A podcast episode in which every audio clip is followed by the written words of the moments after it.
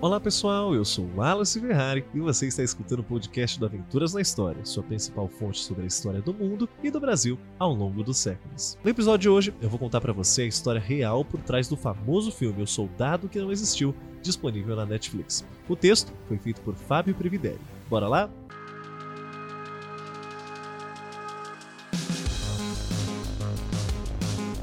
Em 1943, durante a Segunda Guerra Mundial, os aliados traçaram uma importante missão: invadir a Itália. A operação tinha como alvo a região da Sicília, visto que o domínio da ilha significaria o controle da navegação do mar Mediterrâneo.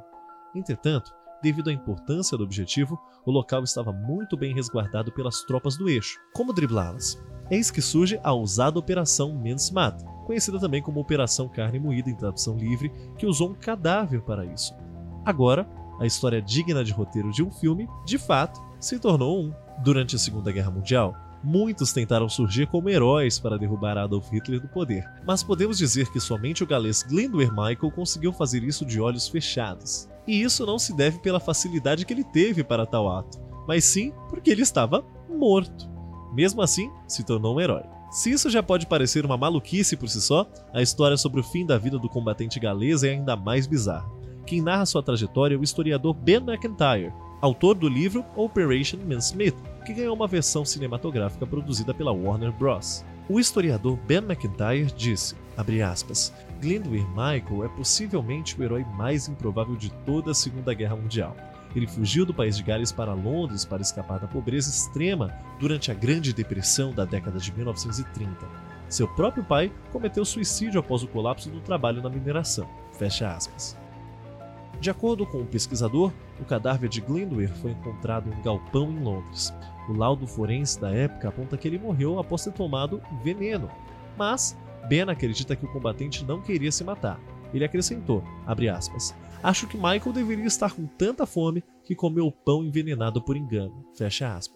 Independente dos fatos que deram fim à história em vida de Michael, sabe-se que seus restos mortais foram levados ao médico e advogado britânico Bentley Puchos. E é aí que a jornada do herói se inicia. A chegada do galês veio em ótimo momento. Afinal, Bentley já buscava o corpo de uma vítima que tivesse ferimentos semelhantes a de uma pessoa que pulou de um avião, mas deu o azar do paraquedas não abrir. Michael, de certa forma, serviu para suprir essa necessidade. Com isso, seu corpo foi enviado até os agentes Charles Cholmondeley e Wayne Montagu. Começava ali a transformação do combatente trapalhão Glendon Michael no comandante William Martin. Ele serviria como uma isca para entregar planos falsos em fronteiras inimigas, visto que, como já estava morto, não sofria mais nenhum risco real, obviamente. Mas antes disso, John Mondeley e Montagu tiveram muito trabalho a se fazer. Glendower, ou melhor, Morty, não poderia ser apenas uma pessoa que apareceu morta por ali a história precisava ser bem elaborada. O primeiro passo foi dar a ele uma identidade falsa. O nome William Martin também foi escolhido propositalmente. Era relativamente comum entre fuzileiros britânicos. Comum bastante para não chamar atenção. O cargo militar dado a ele de capitão também foi bem pensado, tendo em vista que não era nenhum membro do alto escalão para ter seu rosto reconhecido pelos agentes do eixo, mas, tampouco, alguém de baixa relevância, que num contexto plausível não carregaria de modo algum documentos super secretos. A mala que o acompanhou também foi montada propositalmente com itens básicos: um molho de chaves, o recibo de compra de uma camisa nova, uma cartela de cigarros, o canhoto de ingressos de um espetáculo teatral e até mesmo uma carta escrita por seu pai, além do aviso de um cheque especial do banco. Tudo isso preenchido com tinta especial para não borrar na água. Em entrevista à BBC, Bentley apontou que o sujeito até mesmo ganhou uma noiva Tratava-se de Pam, que na vida real foi a oficial de inteligência britânica Jean Leslie. Abre aspas. O nível de detalhes em que eles entraram foi incrível.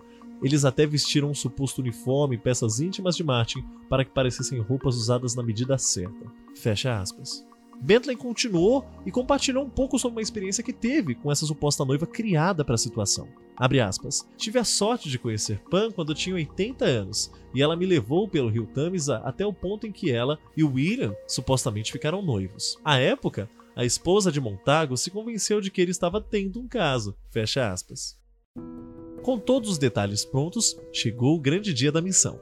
Martin foi levado até a Escócia e de lá navegou por mais 10 dias de submarino no HMS Seraphs antes de ser despachado no ponto de entrega. Com o cadáver nas águas, o impulso feito pelos motores do submarino jogou até uma corrente que o empurrou para a costa espanhola. Assim, no dia 30 de abril de 1943, o cadáver de William foi encontrado por um pescador de sardinha perto da cidade de Huelva. Logo, seus documentos falsos estavam sob a posse da inteligência militar alemã. Os arquivos diziam que os aliados se preparavam para uma investida na Grécia. Hitler se convenceu das evidências. Um fato que ajudou isso, diz o pesquisador, foi um item que estava junto a Martin.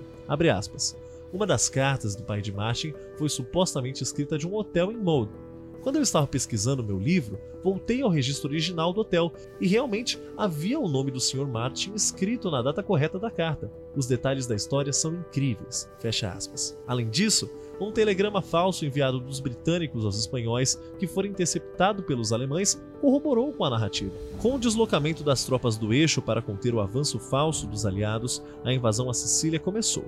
Cerca de um mês depois, em 10 de julho de 1943, a região foi tomada.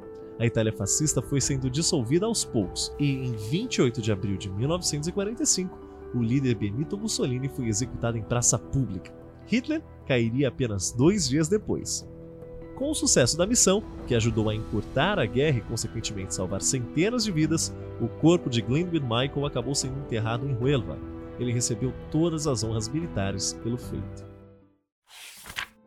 O caso chama atenção porque ele nunca soube que ele se tornaria um herói histórico para salvar milhares de vidas. E vale a pena se conscientizar, parar para pensar um pouco sobre a função da guerra, como ela é meticulosa, como ela é estratégica e nem sempre é na base do tiro que se resolve as coisas. Meus amigos, o podcast do Aventuras na História vai ficando por aqui. Mas antes, não deixe de nos acompanhar em nossas redes sociais oficiais para ficar por dentro de todas as nossas publicações e dos próximos episódios. Muito obrigado e até a próxima.